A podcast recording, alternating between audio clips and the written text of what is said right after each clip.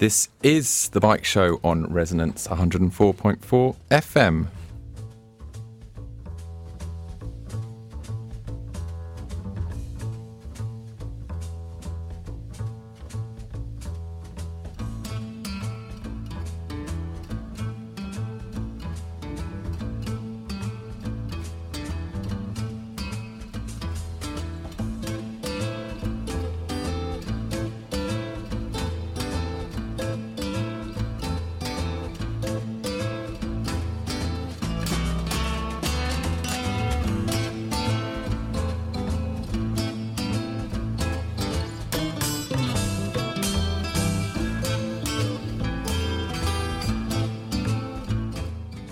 Welcome to another week of the Bike Show where we're talking Stonehenge Redux, um, a word about the Etape du Tour, and the latest exclusive news from Rapha, the clothing company, as well as a continuation of our feature from last week on the London Festival of Architecture.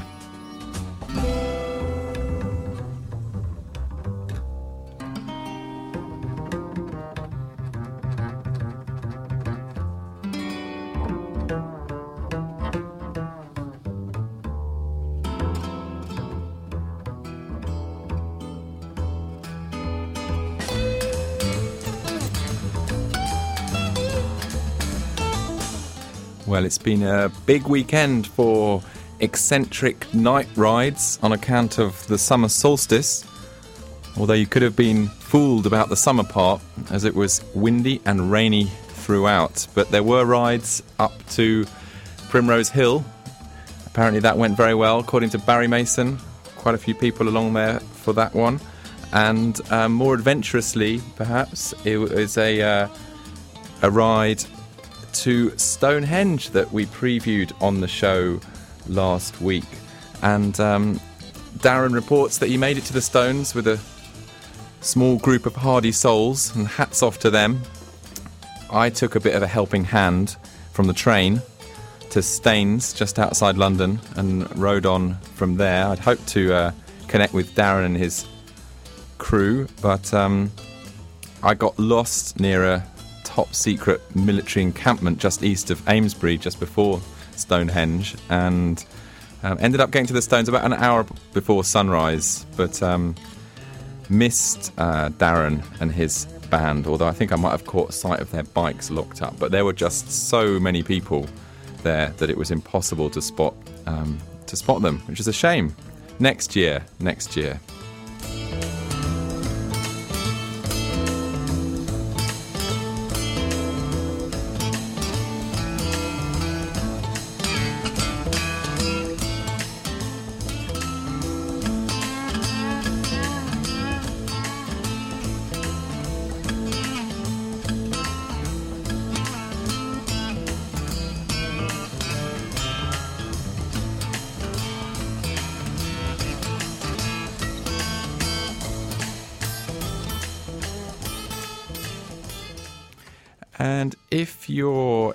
Way curious about what things sounded like at Stonehenge at five o'clock in the morning on the night of the summer solstice, well, it sounded a little bit like this.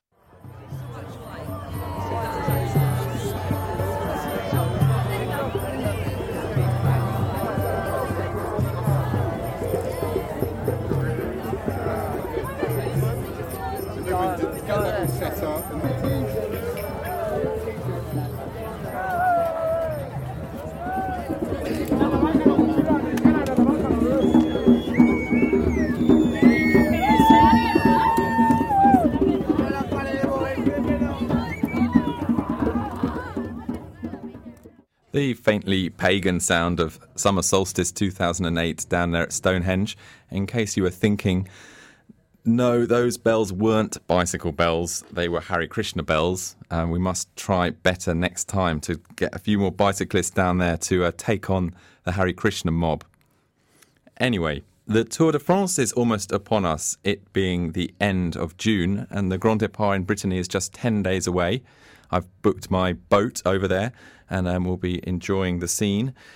It means for tens of thousands of amateur riders, well, almost ten thousands of amateur riders, that they are very soon to face the challenge of the biggest of all the year's cyclosportives, the Etape du Tour.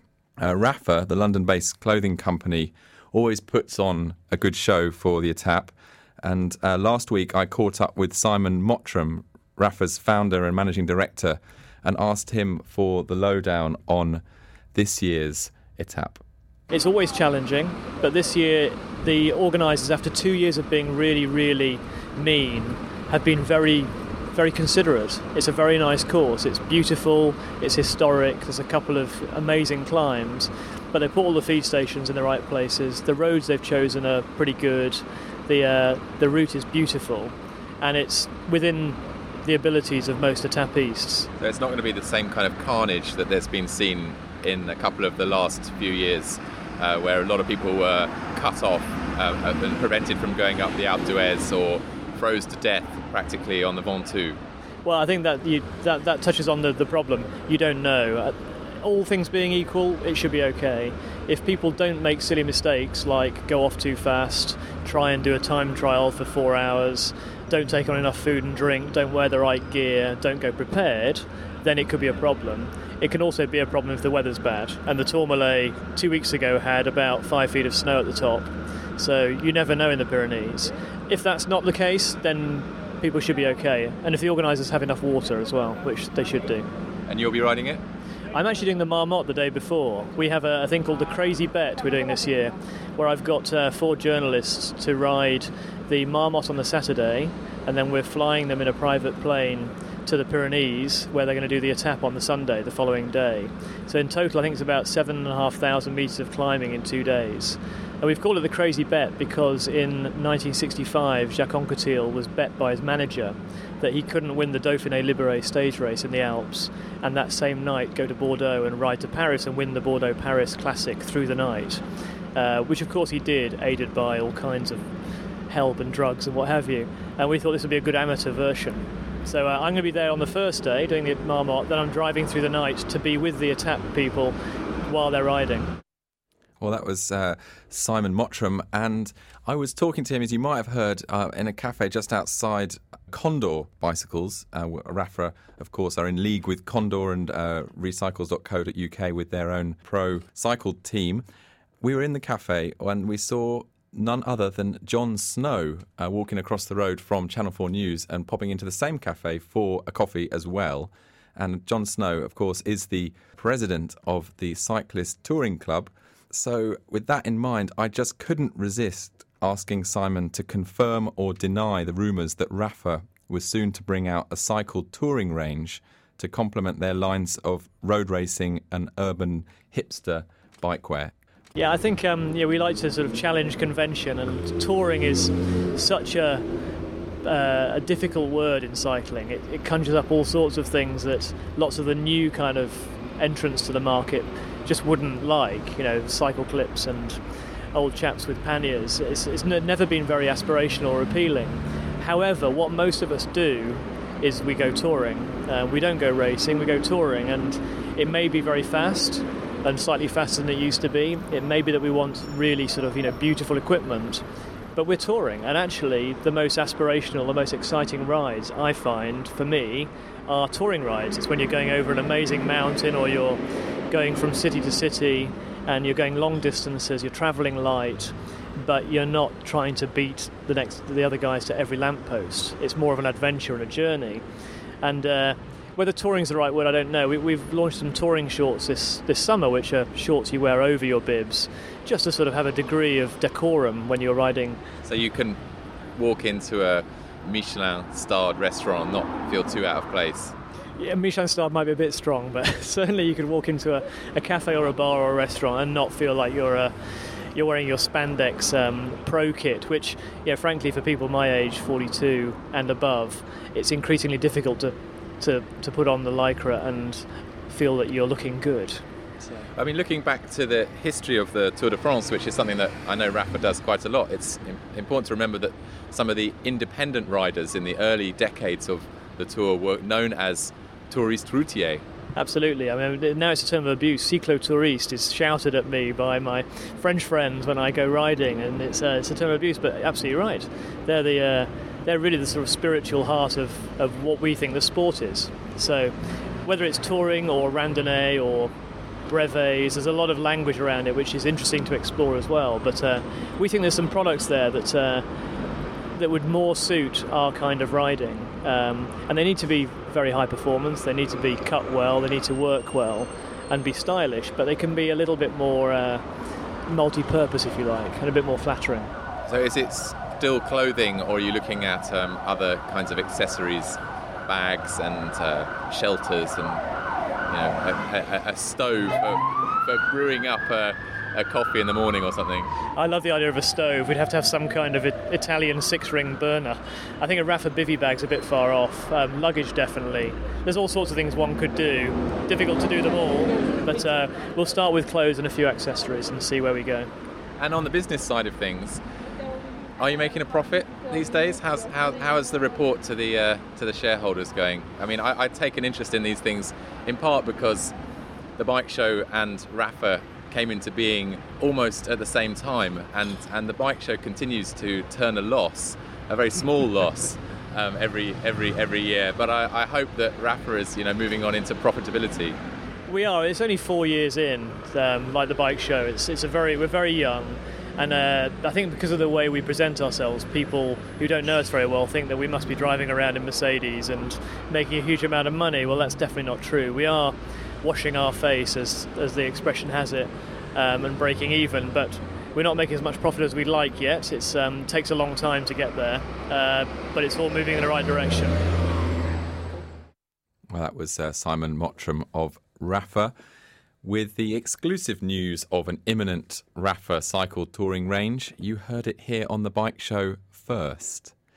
And uh, thanks to the very nice people at Cycle Film, I have a copy of their Etape du Tour Reconnaissance DVD to give away to a lucky listener, preferably somebody who is going to be doing the Etape and uh, fancies sitting down and doing a bit of uh, preparation from the armchair. Um, these videos uh, show a fantastically fit bloke called um, Michael Cotty.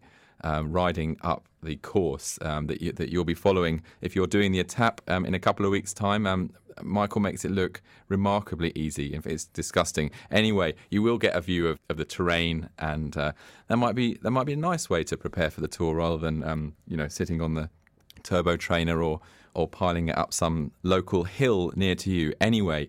The DVD goes to the first person who emails in the correct answer to the following question, and uh, email should be sent to bikeshow at gmail.com. And the question is this which rider was the first over the Tourmalet in the first time the Tourmalet was included in the Tour de France. So, which rider was the first to cross the Tourmalet, which is the big pass that's in this year's Etape du Tour, the very first time the Tourmalet was included in the Tour de France? Um, answers by email, please, to bikeshow at gmail.com dot com.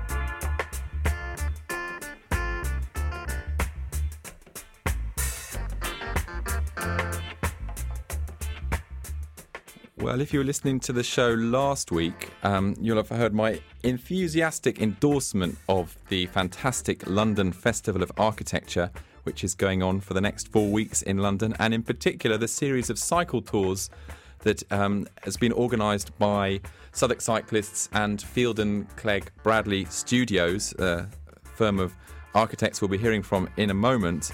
And it's really a terrific set of um, guided cycle tours with an architectural or urban design theme to them. Um, there's a lot coming up. Uh, examples that I'm particularly excited about are bikes and bridges, the form and dynamics of water crossings, led by engineer Mark Whitby and architect Alex Lifschutz, and that is on Sunday, the 29th of June, uh, almost all day, 10:30 to 5 p.m. Um, if buildings could speak, um, the day after tomorrow, led by writer David Littlefield, looking at the evolution of old buildings. Andy Mimpton of David Morley Architects and Brian Ditchburn of HOK Sport are leading a tour of London London's best sports buildings called Fit for Purpose. That's on Sunday, 20th of July. And Chris James is leading a tour about fresh water supplying London's water over the centuries. And of course, the redoubtable Barry Mason is leading a tour looking at beneath city streets, subterranean London.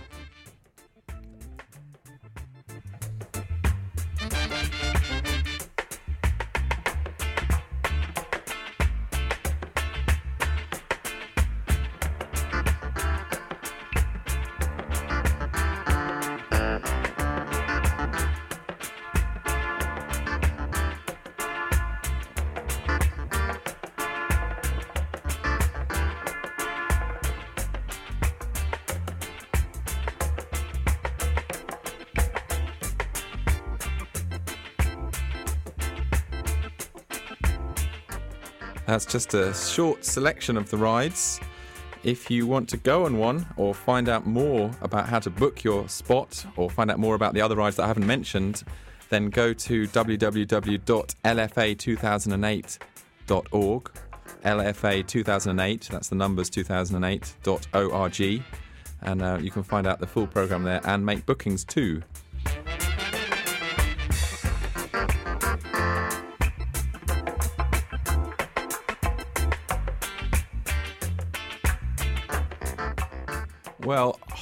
Foot from Stonehenge on Saturday and slightly bleary eyed after staying up riding all night. I went along to the very first tour led by Stephen Bayley, design editor of The Observer and the first director of the London Design Museum. Uh, I went along to talk to him about the tour that he was leading that day and to go along for a little bit of it. But before I spoke to Stephen, I caught up with Stephanie Laslett of Feilden Clegg Bradley Studios, which is the firm of architects that has brought the cycle tours to the London Architecture Biennale two years ago and are the prime movers behind this year's expanded programme. I started by asking Stephanie why her firm, Feilden Clegg Bradley, was so sold on bicycling. Travelling around on a bike doing anything in London is pretty damn fine, really. It, it's just that sense of freedom that you don't get doing anything else. I mean, walking's just too slow to cover London realistically, um, and anything on four wheels is just pretty grisly nowadays. But it's the ease with which you can get about, the ease with which you can jump on and off the bike and have a look at things that attract your curiosity. And you've got a very big programme of the of the guided cycle rides? Um, we're now doing 15 rides and they're hugely diverse. They range from a ride that's led by Wayne Hemingway, who's the Red or Dead designer, now um, a highly respected design commentator and uh, designer and uh, chair of one of the biggest uh, sort of housing advisory agencies in uh, in London. He's looking at whether gardens that are shared by housing residents and the public actually work. So we're taking a few a look at those, um, which is quite a sort of an architectural theme. Another one that's being led by Emily Thornberry, who was voted Environmental MP of the Year, uh, is looking at the way in which um, the various different public spaces within London are appropriated by the populace to make their voice heard. So it's places of protest what uh, the government is doing to control public order in those spaces. So, for example, surveillance and uh, various sort of physical means by which crowds controlled in places like Grosvenor Square and Park Lane. And how many people will be on each ride, or is there a maximum size of ride group? Well, for some of them, there's a maximum because uh, we're actually going into places like Battersea Power Station, which is fantastic, you know, somewhere that's been really veiled in secrecy for, for so long, and uh, we're being allowed to go in and have a look around. So we're putting a, a limit of 30 on that one and one or two others.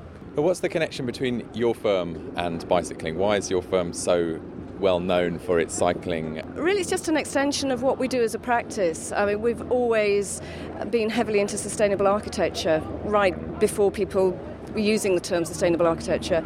And so for us, it's, uh, it's a sensible approach to getting around and doing short journeys.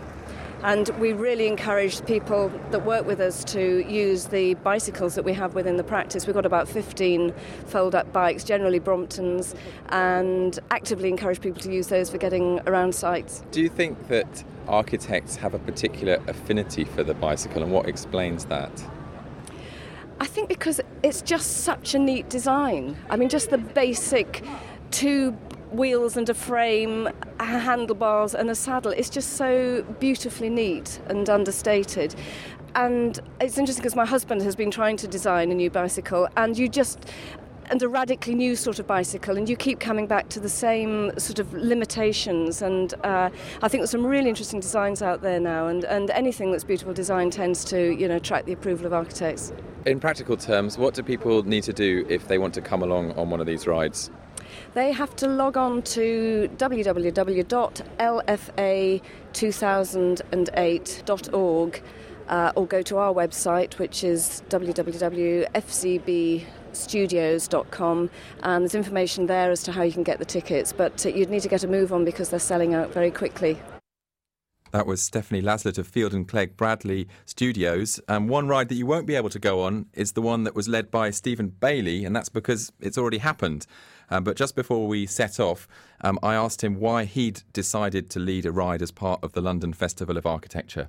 Well, I was asked to organise a bike ride for um, London Festival Architecture, and um, as I'm a passionate, if incompetent, you know, bicyclist, um, yeah, I, um, how could I resist? I mean, first of all, you know, I love bikes as machines. If you're interested in design, as I am, I mean, I mean the bicycle is almost, you know, the perfect machine. As somebody once said, it's the only piece of technology with no downside. Um, apart from the fact they're difficult to store, but that you know we can get over that. So, I, so I love bikes and I love cities and I, and, um, I love London. The opportunity to put the two together is uh, is really important. Particularly the um, I mean the ride I'm doing or attempting to do this afternoon is around um, architects and artists' houses.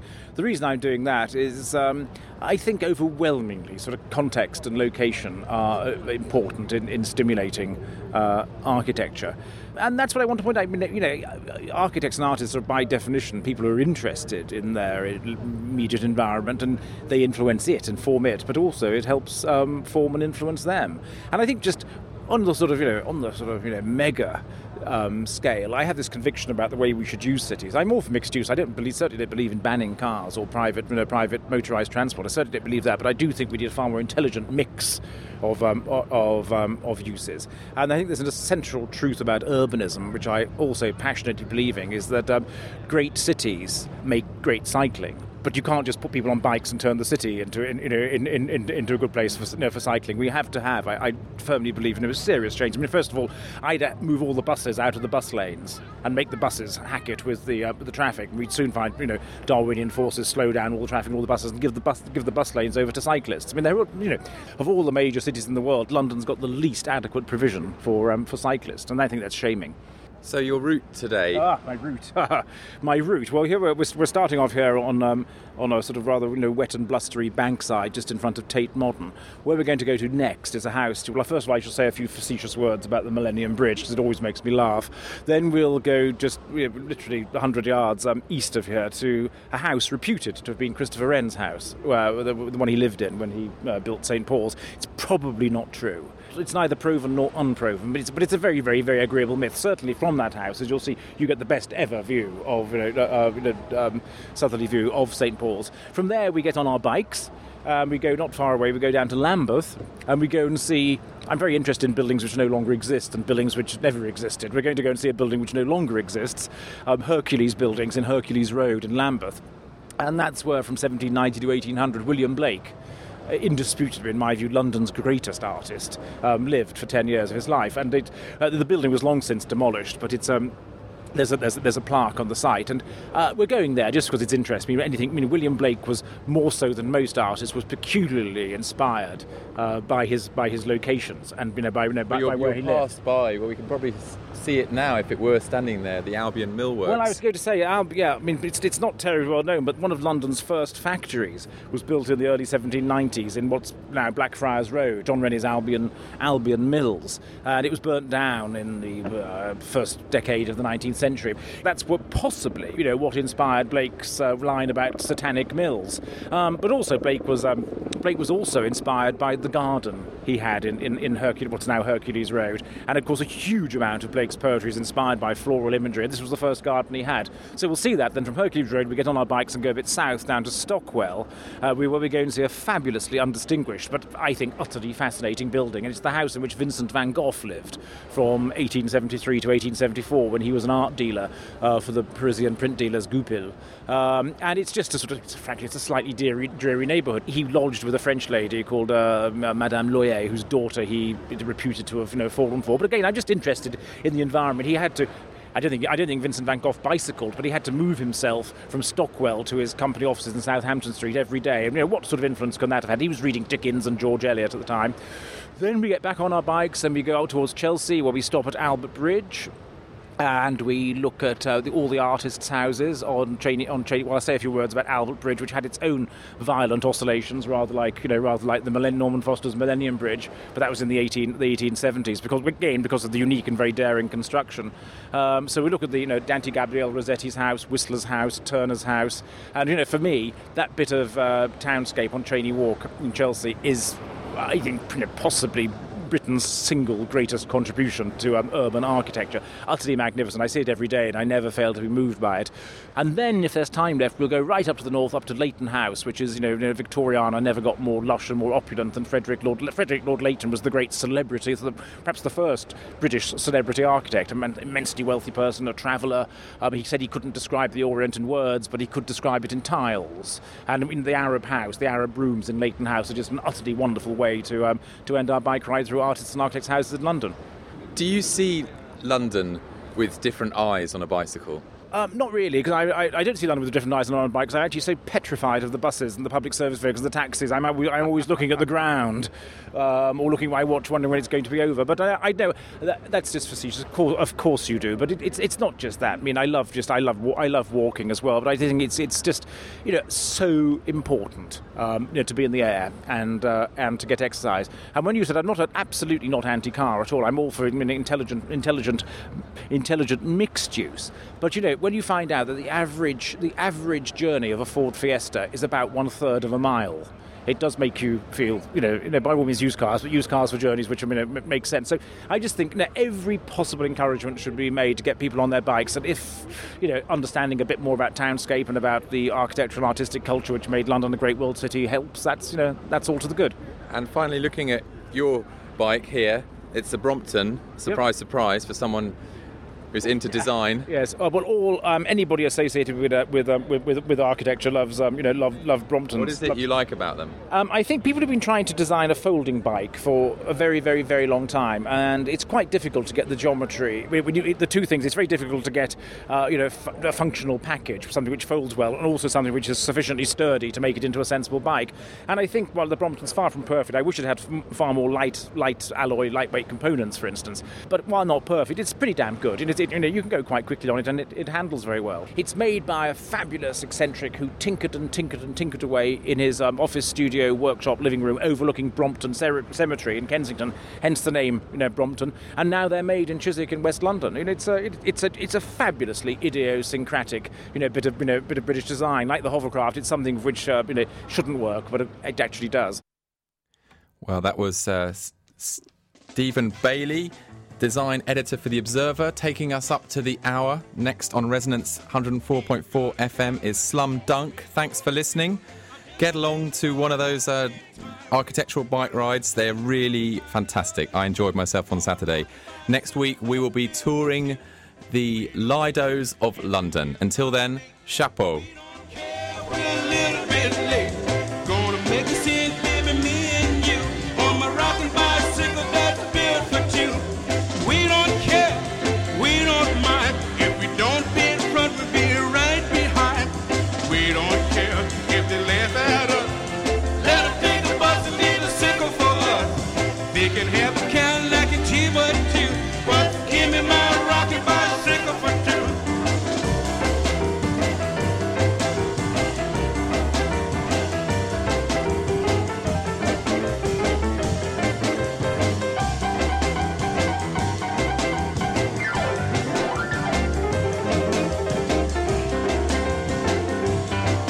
Ain't got a cat, all the people on the field. I'm just a little guy.